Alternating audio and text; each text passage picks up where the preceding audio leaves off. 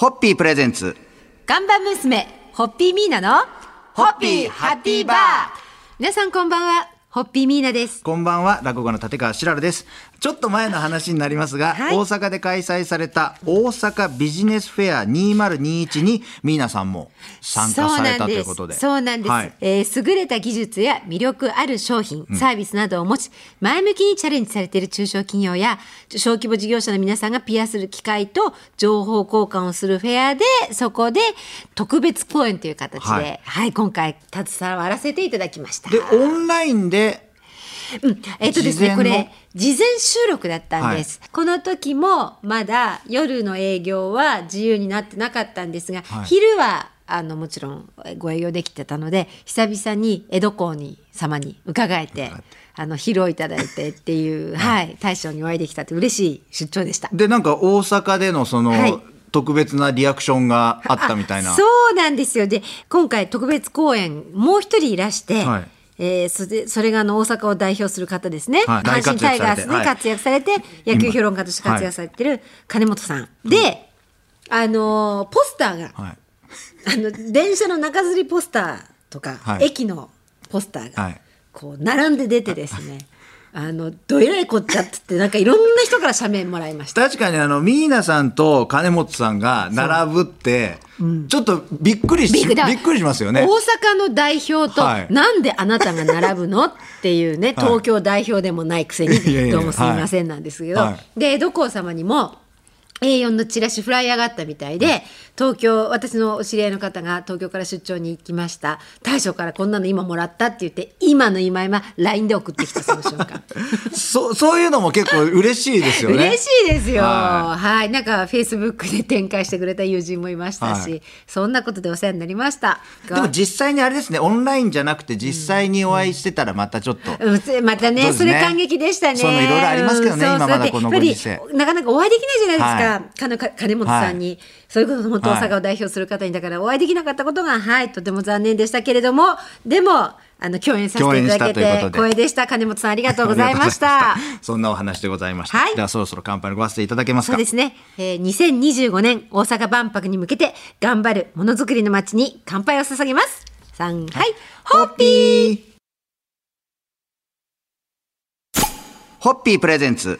看板娘、ホッピーミーナの、ホッピーハッピーバー皆さんこんばんは、ホッピーミーナです。こんばんは、落語家の立川しららです。まあ、12月に入って、ミーナさんは4日間にわたって繰り広げられたビッグなオンラインイベントにもはい参加されたというか、まあ、収録が前なので、これからもうまさに直前なん参ですが、加されるということですが。これからでございます。えーこのイベントはですね、はい。クリエイティビティフューチャーフォーラム2021という、はい。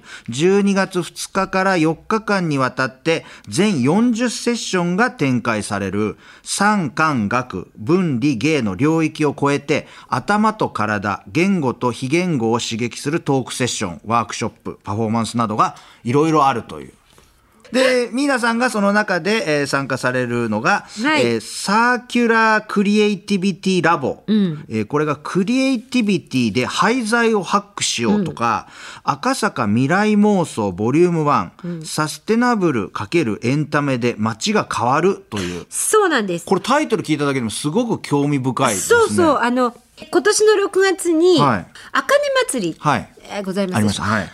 あのあかね祭りにこのフォーラムのあの主催者の方がいらして、ぜひコラボレーションしたいって言ってくださってそれでこの、えー、とサーキュラークリエイティビティラボそのクリエイティビティで、えーと廃材を廃材を使って何かこう街をね、あのアートで飾ろうっていうような企画で、そのあの審査員とか、はい。それからこうです。あのみんなでみ赤坂の未来にこう妄想つまり夢を語ろうということなんだけど、えーサステナブルエンタメで街をどう変えていくかっていうことでね、えー、と私たちもあかね祭りのメンバーも参加させていただいてみんなであの妄想を妄想。広げる繰り広げるという、えーこの赤坂ならではのエンタメ力を大切に育てつつ、まあ、サステナブルでねこれからはいないといけないので、えーサステナブルという視点でじゃあ街がどんな魅力的な街になるかっていう、ぜひ行きたいという赤坂にしようという妄想を語る予定です。です。はい。ということで参加された方も多いと思いますが、はい。こんな紹介を今回はさせていただきました。はい。そろそろ乾杯のご発声で締めていたそうだけますか。ですね、えー明るい赤坂の未来に向けて本当に一生懸命考えて出してくださったたくさんの素敵なアイディアと情熱に感謝を捧げます。これからもよろしくお願いします3はい。ホッピー。ーホッピープレゼンツ。看板娘ホッピーミーナのホッピーハッピーバー。皆さんこんばんはホッピーミーナです。こんばんは、落語家の立川しららです。えー先日ですね、私もお招きいただきまして、えー帝国劇場でのミュージカル、マイ・フェア・レディ。はい。これがまた素晴らしかったんですよ。ようこそおいでくださいました。ありがとうございました。まあ、このマイ・フェア・レディは日本でも何度か上演されている、もう名作中の名作と言ってもいいと思いますが、はい。今回のマイ・フェア・レディには、別所哲也さんがご出演されているというのと、ヒギンヒギンズ教授役ですね、はい。さらに、はい。ミーナさんが大好きな宝塚出身の浅香真奈さんが主演ということイライ役ですね、えーミーナさんがもう全力応援を決意されて、そしてもう本当超人気チケットなんです。が、はい。この浅香真奈さんのと東京別所さんのね赤さ浅香真奈さんと別所さんの組ですね。キャストの、はい。えー東京公演の楽日をはい。番組スタッフご招待いただいて、はいようこそおいやー楽しかったですそうですか。僕帝国劇場入るの初めてだったんですけど、ああいう作りだって、まず圧倒的なこの舞台の広さ、横への広がり、あれこんなにでかい舞台上で、ん。人間が何かを演じて、でかすぎないかと思ったんですけど、出てきた瞬間からもう何の違和感もなく、かえってその迫力があるところで演じてることで、なんかどんどん入ってくるんで、いやー新鮮な感じでした。で周り舞台じゃないのに、あれだけこう舞台転換が自然に自然に。でなんか今その転換の時間だって意識すらも忘れさせてくれるように自然にスーッと入ってくるんでこれすごい大人数がもう知恵を絞って全部細かいところまでもう秒単位で計算してやってるんだなと思うと。いやなんか今また思い出しただけでもなんかこう鳥肌が あーあそこ見れたんだと思ってすごいもう刺激的な一日そんでした。なふうにおっしゃっていただけると本当に幸せです。いやー楽しかったです。まああのカンパニーの皆さんこれからまだ、はい。まだ地方公演が続いて、そうですね。お正月の三が日も静岡で公そうですね。演されてるんで、静岡はあの別所哲也さんの、はい。あの故郷でいらっしゃいますからはい。ね。本当に大千秋楽まで、盛況であること本当に心より記念申し上げたいと思います。ありがとうございます。ではそろそろ乾杯のご発声いただけますか。はい。マイフェアレディ1月の博多座まで私は追いかけます。それでは。ホッピー！ホッピー！プレゼンツ。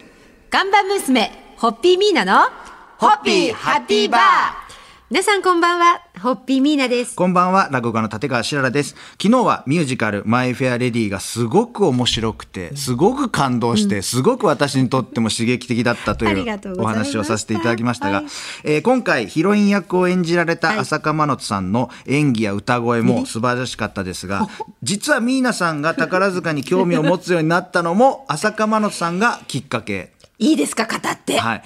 えーまあ、昨年来の,、はいあのこの状況で家にいることが増えてあのそれまではほとんど見ることなかったテレビをやっぱり見るようになったんですけど、した時に母が実は宝塚昔から好きで、あの CS の宝塚の専門チャンネルに契約してて。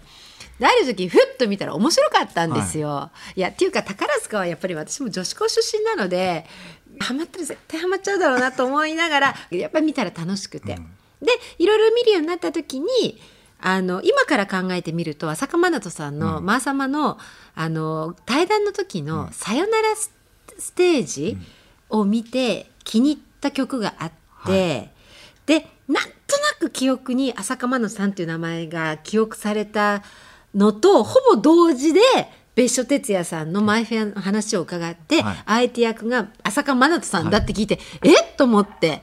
で私の中で2つがつながって、そこからものすごく浅香真奈さんを拝見するようになったら ものすごい素敵でかっこよくて、あのもう本当にあのうんと空組時代はあのトップスターなんですけど超かっこいい紳士なわけですよ、はい。ダンディーな。はいはい。でそっからはもう素直にどんどんどんどんとハマっていってもう今やすすっかり空組推しで本当に宝塚にすごいハマってるの。うちにはあの後輩の楽寺が宝ね塚ずっとあの見て見続けてますから。ほら楽寺さん宝塚の専門番組で、はい。あのえっと中井美穂さんとやっておられて、はい。はい。それ見てたら楽寺さんが出てきて「あ楽寺さんだそうだ楽寺さんそうだった」と思いです、楽寺もこの放送聞いてると思いますんで今すごい喜んでると思います、はいはいありがとうございます。それでは乾杯のご発声いただけますか、はい、えーぜひあの宝塚マニアのあの大先輩、えー立川楽寺大先輩をゲストにですね、えーお招きして宝塚ウィークを展開できたらいいなと思います。それでは三はい、ホッピー。ホッピープレゼンツ看板娘ホッピーミーナのホッピーハッピーバー。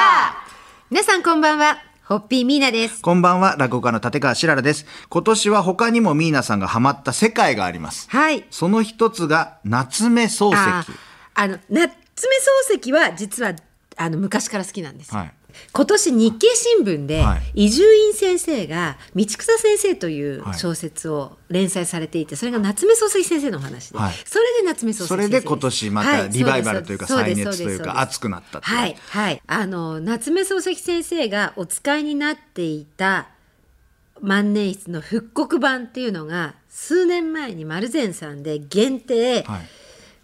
えっとね最初ね3本とか5本で出たんですよ、ええ。全部手作りで。はいでそれはあのちょっとお値段もかなり良かったのでこれはさすがに手伸ばせないわと思ってでも見たら絶対欲しくなると思ったから、発売してしばらく経ってから行ったんですよ、そしたら案の定売り切れてたんで、はい。ああよかったよかったと思ってでもサンプルは残っていたので、同じ型のサンプルを使って書いてたらすっごい書きやすいんですね、筆みたいであこれよかったわってかあったらね買いたくなっちゃってたわなんて思ったら、マルゼンの方が民元でささやくわけです石渡さん実はあの材料が残ってましたあと数本なら作れるんですけどいかがされます？って言われて。それはぜひ一本。って言ってあの清水いわゆる清豚ってやつですけどで買った一本があるんですけど、はい。それはあのですねえー、と小野と万年筆っていうんですけれど、えー実際はあのペン先はあの棺に入れてしまったので現存しないんですって、はいまあおそらく漱石先生はがお使いになったのはこれだろうという、その推定のものに復刻されたペンだけどすっごい書きやすい。あそうですか。筆みたい。そそれはもう使う時は何の時とか決めるんですか？えーえっとね、まずですねちょっはいとそれはあのーね、あの清豚万年筆なので基本家からは持ち出さないって決めてるんですね。あーうちの中でしかそう。使わない。使わない、はい。なのでまああの使いたい時に使いますけどでもやっぱりここぞっていうお手紙とかを書く時が一番多いですね。へー。はい。それでは乾杯のごわせていただけますか？はい。あのー今このお話をしながら思いました。今年のお正月は道草先生道草先生が最近本になったんですね。あの出版されましたので今年のお正月は道草先生を読んで過ごします。はい。三はい。ホッピー